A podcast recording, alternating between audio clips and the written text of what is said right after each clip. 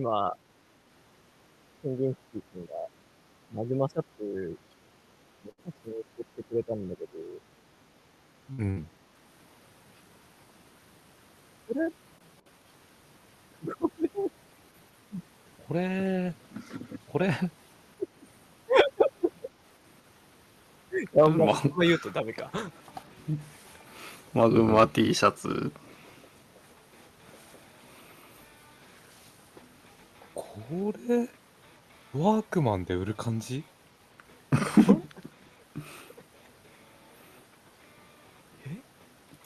いや、多分売ってないと思う。あのね、マグマヒートだね。マグマヒートだった。あ、マグマヒート。必殺技じゃん。そうだな。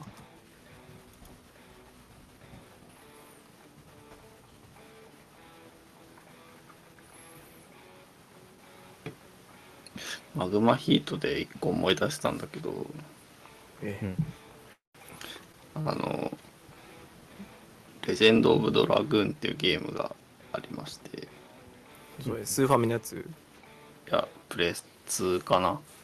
全然違ったわ。で、なんか主人公、必殺技が、まあ、細かい話は抜きにして、必殺技があるんだけど、うん。主人公は炎タイプの戦士で、うん。なんか、ボルケーノとか覚えるんですけど、うん。うん結構終盤に覚える強めの技の名前が、うん。あの、炎ダイナミックっていう、うーん。ほ炎ダイナミック。その炎をね、炎ダイナミック。あの、ゲロダサくて、ドン引きする人が多発したっていうのを今思い出しまし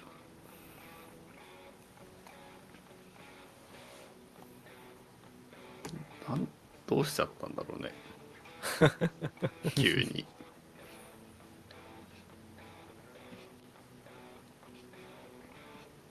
っていう、音はどうだい？あ、バッチリですね。あ、いい感じです。じ ゃあオープニングお願いします。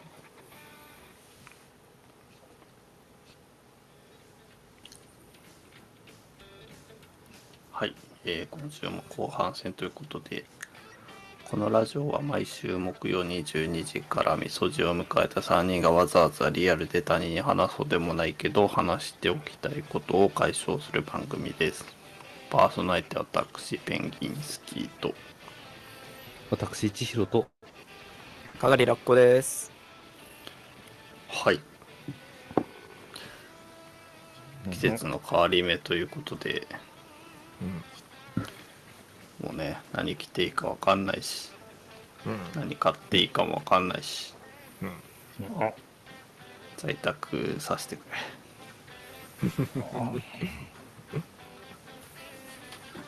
って感じなんですけども、うん今週はお便りがないので、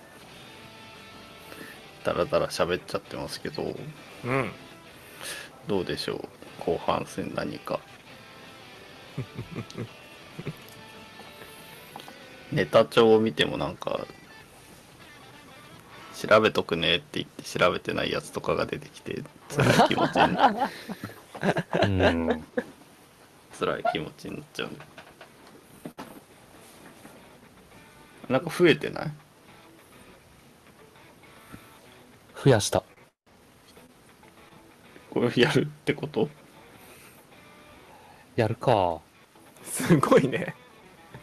まあ。俺の個人的な、そう、ネタ帳があって、うん。なんかね、ちんたら話せる雑学が、まあ、多分割と質のいいラインで選んで4つくらいあって、4、5すごい個くらい。そんな人いないそのよ。話でも。なかなかい。や、いるよ。意外とみんな。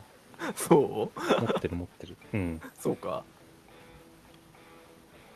じゃあ、話すか。まあなんかね、あのーネタ帳に書いておいたのが、俺が雑学を披露する回っていう回なんだけど、なんかね、いや、違うんですよ。うちの会社って、あのーまあ、朝礼があるんだけど、うちの今の部署が、本当に、あの、3、4人くらいのちっこい部署で、うんなんか広告運用を回してる感じで、うん。で、なんか、今年の上半期かな、なんか、あの、朝礼も特に、あの、お知らせとかないと、じゃあ、始めますみたいな感じで、ぬるっと始まる感じだったのね。うん。で、なんか、嫌で、で、部長に、あの、僕が毎日ネタを持ってくるので、僕が喋るだけの朝礼にしていいですかって すごい提案をしたら、いいよってなったから、まあ、その、なんか、3、4ヶ月くらい、毎朝一人で小ネタを喋るっていう、毎日を過ごしていて、毎朝。すごいなそれ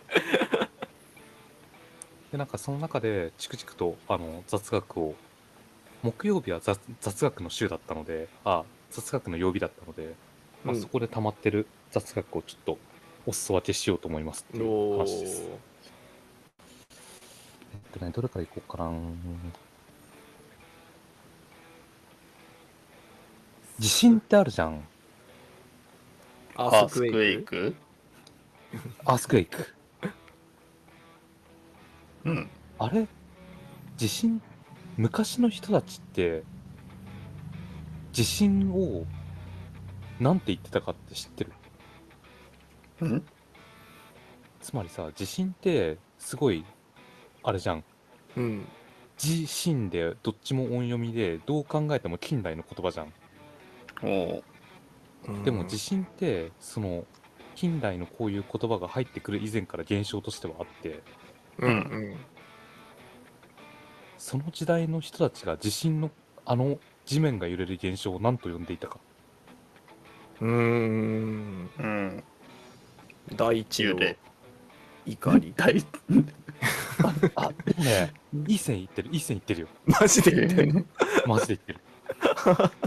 神の怒りね昔昔の人たちね、あの、地震のことをないって呼んでました。ない？なない？ない。で、なーはなーなんだけど、いいは、あの、あの、いウィ、ウィのウはいィ、えいってやつい、ウィってやつ。ない。ど良い子のそうそう、良い子の。ああ。良い子のいだそう。ないです。ない？うんどういうこと？ないの意味は、なーが古語で、あの、神様のことをおううん。指してたわけなんだよね。ほうほうほで、いいが、まあ、これは諸説あるんだけど、いいはその行いのい。ううーんで、なんで神の行いっていう意味でないと呼ばれていたと。おーっていうのが、あの、まあ、平安時代の、平安時代とか、まあ、そうね。それから、室町くらいまではないっていう表現で言われたのかな。ないそう。うーん。で、やっぱり結構面自白いな。然現象だって思わなかったってことか。まあそうだね。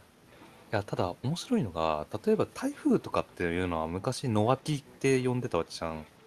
野を分けるぜ。うんのわけねうん。で、ただなんで我々は野脇は知ってるかっていうと、多分ね、台風は、あの、穀物の実りとかに関係が深いんで、うんやっぱそういうのは詩とかの中に表現されるんだよね。おー。地震はね、多分人の営みとあんまり関係なかったから、そういうなんかうん。うんポエムの中に残す、残される確率がめちゃくちゃ低くて、結うん局文献の一部にしか残らなかったのではって思って。る。あー。まあ確かになんだろう。前後で趣深い情景とかないもんねないわそうそうそうそうそう。ないわ。そうなんです。迷惑なだけだから、あんなの。だ多分ね、あの、地震が起こるたびにみんなでないわって出たんでしょうね。まあ、そんな話を。はい、1個目終わり。すごっこんなんをたくさん仕入れてんの混乱をたくさん仕入れてる。でも 今のは割と質のいいうん話だ。あとね、どれがあるかなあ、そうそうそうそう。アフガニスタンのブドウの保存の仕方。切り口全然違う。あの、世界で一番生産量の多い果物ってやっぱブドウなんですよ。へえまずね。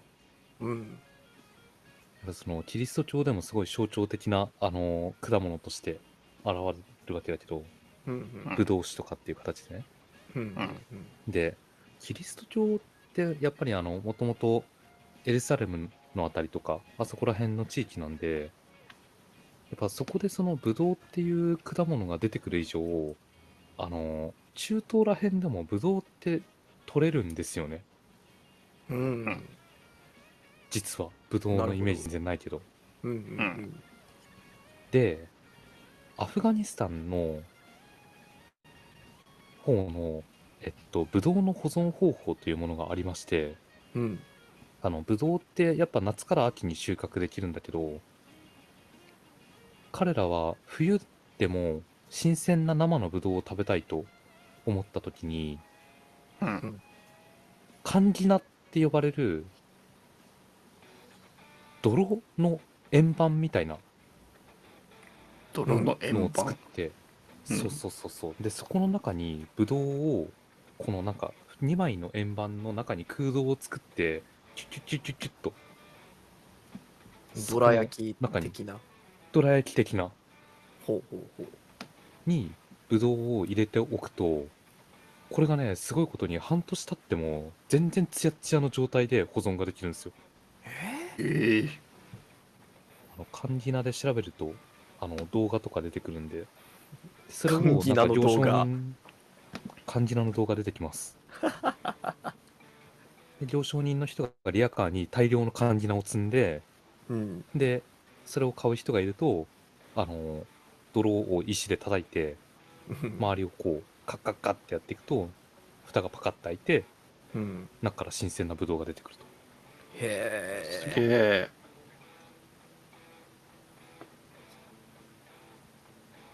すげえ、でっかいピスタチオみたい。あ、そうそう、そういう感じだよね。やば。いや、でもね、これは結構いろいろ思うところがあって、やっぱ、あれだよね、その、まず中東地域でもブドウって取れんだよねっていう、なんか新鮮な、なんか、理解があって、へえってなったし、うんうんあと、じゃあ日本で漢字なできるかっていうと、いや、なんかね、調べたら日本で漢字なやろうとしてる人もいたんだけど、うん。うんなんかね、日本だってやっぱりその乾燥具合と土壌の中にある菌の、あの、保有数みたいなのが違うらしくて、うん。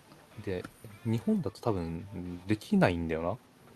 ええその土の質が違うからそうそうそうそう。あと保存できる気候の状況が違うから。ああその土と気候の相性とかもあるってことかええ相性とかもあるあるんだろうね。いやーでもなんかそういう人間って、人間ってこういうトンチキな知恵を使って、なんかうんいろいろやるよなっていうのをすごい感心して。すごいよねうん。全然わかんないけどでも。カンギナってきっとなんか理屈だって作ったものじゃないよねわかんない多分そうだと、そういう感じするよね。なんかあなんとかして保存してって言っていろんなものに入れる中でうん。土か泥かみたいな う泥でさ中に空洞作ってさみたいなあ。どうなの最初はもう、泥団子で偶然固めてしまったとか。あ空洞を作るとかじゃなくてそうそうそうそうそう。もっと偶然の産物かなってイメージ。たまたま手慰みでブドウを包んだら 半年後ツヤツヤの状態で出てきたみたいな。包んでその包んだことも忘れてなんかあーそろそろ引っ越しかーみたいな。で物運んでてあバシャーンって言ってあーやべえ終わっちゃった。なんだっけこれ。ぶどう。ぶどうだ。ブドウだ。みずみずしいぶどうだ。あそいつ怖いよ。強靭だよそうそうっていうのがあってまあ面白いなって思いましたっていうう話、ーん。あ、中東ぶどう話。あ聞きたい。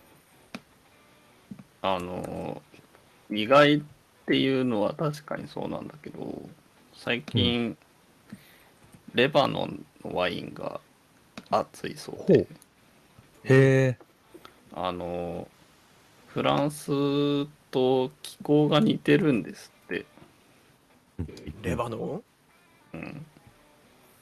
へうん、でなんかフランスのそのボルドーとか結構いブドウの産地で有名なところうん。のブドウ農家さんがやっぱりなんか条件も似てるしあの安い人件費とか土地代とかがっうんうん。ていうので結構あのフランスからレバノンに移住してあの作るんですよ。へえーん。それは全然知らなかった。意外と今レバノンワインいいらしいです。へえなんかロゼのロゼがいっぱい出てくるな。ロゼ、あの白ワインのなんだけど皮と一緒に。うん。なんか薄ピンク色のやつ。あれって何？その皮も一緒に入れて色がつくついてその色がバラっぽいからロゼなん確かそう。そんな感じだった気がする。バラ入ってるわけじゃねえんだ。バラ入ってるやつじゃない ねなるほどね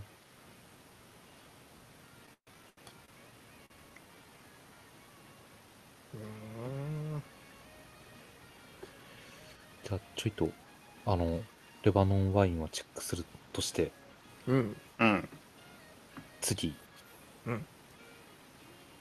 あのねロシア語でね クマを表現する言葉は存在しないんですよえー、たくさんいそうなの。そうあの国民よりもクマの方が多いと言われているというジョークもあるあのロシアの土地で。うん。あのクマを表現する単語がないんです。え？なんかどういうことかっていうとーうん。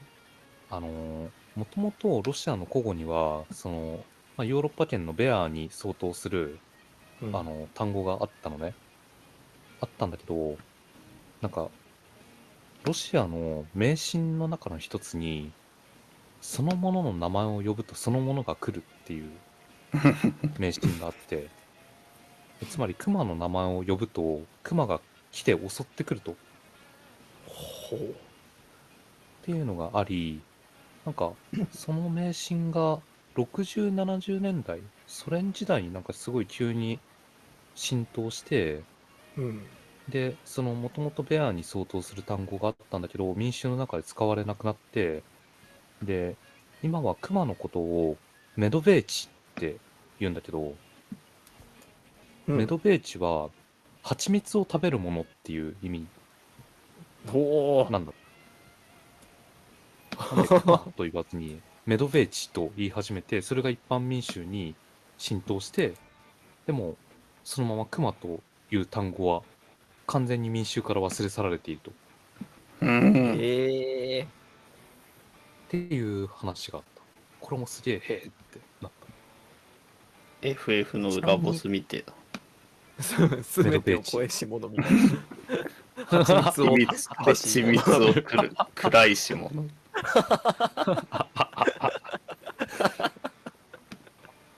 強そう。強そう。もでただもう最近はそのメドベーチっていう言葉も使われ、使わない人が出てきて、うんうんあのまあ、ミーシャっていうのが人の名前なんだけど、割とそのクマを表現する愛称として、ロシア人の中では浸透してるので、もうクマのことをミーシャって呼んで、そのままクマのことをミーシャだとする。ええすごいねも、また浸透してきてるらしい。機関車のことトーマスって呼ぶみたいなもんじ そういうことだね。だよゃんおか おかしいじまあでも確かにトーマス通ったねって言って、言うねト。ーマス通るわけないからあ電車通ったんだなって思うかもゃんうん、うん。そうね。いや、でもそういう理屈かなそういう理屈に近いんだろうね。うんあとバンドエイドも本当は商品名だからうん、バンドエイドって確か正式名称。バンドエイドに相当するあの絆創膏って絆創膏が商品名なんだっけ、なんかあるんだよね本当は。いやバンドエイドがなんかあ？製品名だっていうのはなんか聞いたことある気がするな。ああ。もうそうね。なんか我々のね、生活もね、多分そういう言葉って実はめっちゃいっぱいあるんだよ。うん本当に。ガムテープも違うんじゃなかった？あ、ガムテープも違う気するね。へえクラフト両面テープっていうあ違うクラフトなんとかテープっていうんじゃなかったっけ？ガムテープ？うんああ俺、いわあゆるクラフトガムテープは、粘着テープ。布テープとガムテープは違う。布粘着テープもある。ほうほう。えじゃあ正しくはさあのいろいろな種類があるあれらの中のどれかだけガムテープってことかな？うん。ええそうね。これに異様にこだわる人が前の前の部署の上司で俺がガムテと ガムテ取ってくださいって言うといつもクラフト粘着テープねはいって言って渡してくれた 上司がいたうーんその人、ロシア人だったらクマのこといま未だにベアの呼び方で呼ぶんだろうな。このクマがさまたクマ出たらしいっすよって言ってああ蜂蜜を食べし物ねみたいな食べし物ね、みたいな。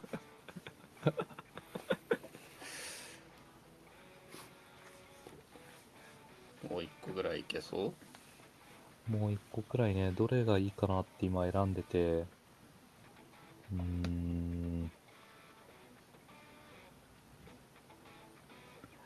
くっつかなくなるコバンザメの話って俺放送でしてないよね。してない。何それ。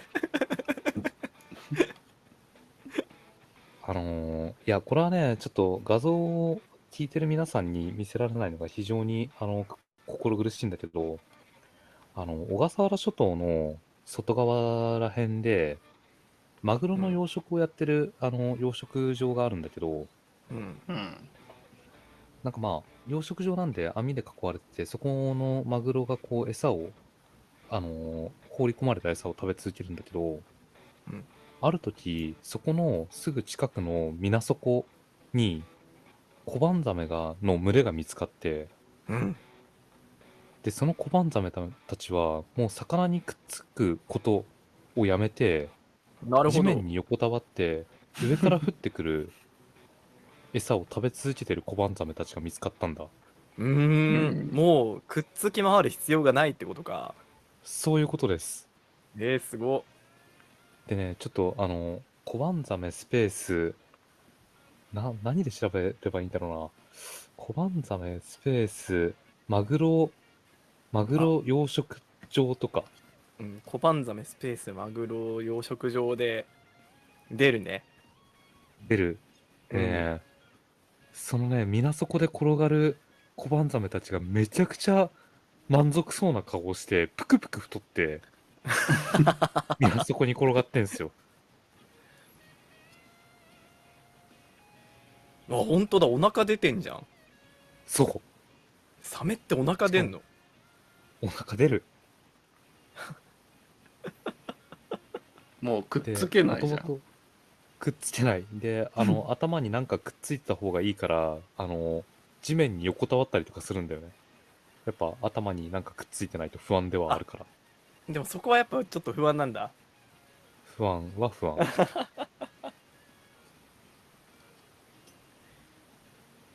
ええー、小判ザメかわいいね小判ザメで、あ、ちなみに小判ザメはね、サメじゃないんだよね、これ、実は。えなんかちょっとその、進化の結果、サメっぽいシュッとしたフォルムになったからサメって呼ばれてるだけで、うんこれはもうスズキ目、何なの？スズキ目小判ザメ科になるのかな？鈴木な全然サのメの、スズキとまあグループは同じところになる。へなんで実はこいつはサメじゃないんですよ。ん。え本当だ鈴俺もこれ木目小判ザメかだああ、合ってたって。よかった。うんそうでもね、俺はね、思った。やっぱね、この小判ザメってやっぱ人間に使うと、あれじゃん、罵り言葉じゃん。なあうん。強いよね、の糞この後ろ。そうそう、金魚の糞的なね。うんでも俺はね、この、もうくっつくことすらやめた小判ザメの姿を見たときに、やっぱ小判ザメには小判ザメなりの矜持が本来あるんだっていうのね、うんうんすごい思ったのよ。だやっぱり誰かの後ろをついて回るのもそれなりの実力と努力が必要で、それすらやめるとこんなありさまになるんだってのを、なんかこの小判ザメたちから教えられて、まあなんかやっぱちょっとね、襟を正した瞬間があったよ。どんな生き方だってうん突き詰め方と堕落の仕方があるもんだと思って。まあなんでちょっと、あれだよね。どんな生き方をしてもいいけど、その生き方の中での胸を張れる生き方をうん探していこうじゃないかっていう、そんな小ネタを話した朝がありましたっていう、うん まあ、ちょっと厳選雑雑ネタ4選すごいねお話でした。ありがたい私入れとかないとな。そうね。雑ネタ、雑ネタ勝負とかする？もう、もちろん。昔なんかうんちく王みたいな番組あったけど。ああ。BS かなんか良質な、良質な雑ネタを持ってこれるか。すごいね。なんか伊藤聖子とかあのクリームシチューの上田とか出てたはい。移住はいうはいん。二十光とかね。あああいう感じうん。はい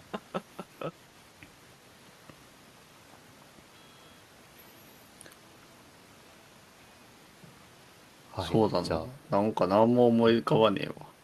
最近得た知知識みたいなもん。やっぱね、喋る機会作らないとなかなかね、なくなっていっちゃうから、いやそうね積極的に作っていこう。うんはい。じゃあ今週もあと一日頑張りましょう。しょ。